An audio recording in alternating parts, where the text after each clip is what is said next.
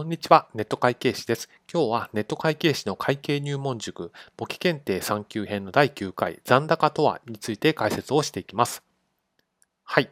では、目次の紹介です。まず、今回の動画では、勘定への記入のルールについて改めておさらいをしておきます。その上で、借方残高と貸方残高について解説をしていきます。それでは入っていきます。まず、勘定への記入のルールです。この勘定っていうのは、この例えばこの下の5つの t があると思うんですけれども、この5つの t に、え、例えば現金とか借入金とか売上高とか、え、給料とかそういった感じでそれぞれの取引内容を詳しく説明する勘定科目というものがあります。それぞれの勘定科目がこの下の5つの t についています。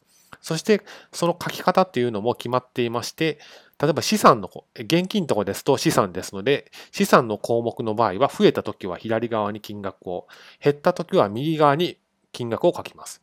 で同じく借入金のような場合は負債になりますので、増えたときは右側に書く。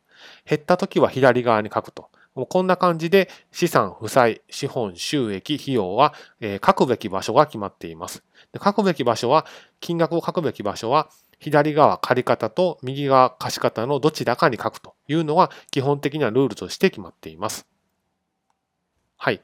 で、次に借方残高と貸方残高ですけども、ある勘定の借方左側と右側貸方の差額のことを残高というふうに言います。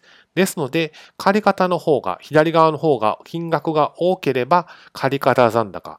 右側、貸方の方が多ければ貸方残高という保言をします。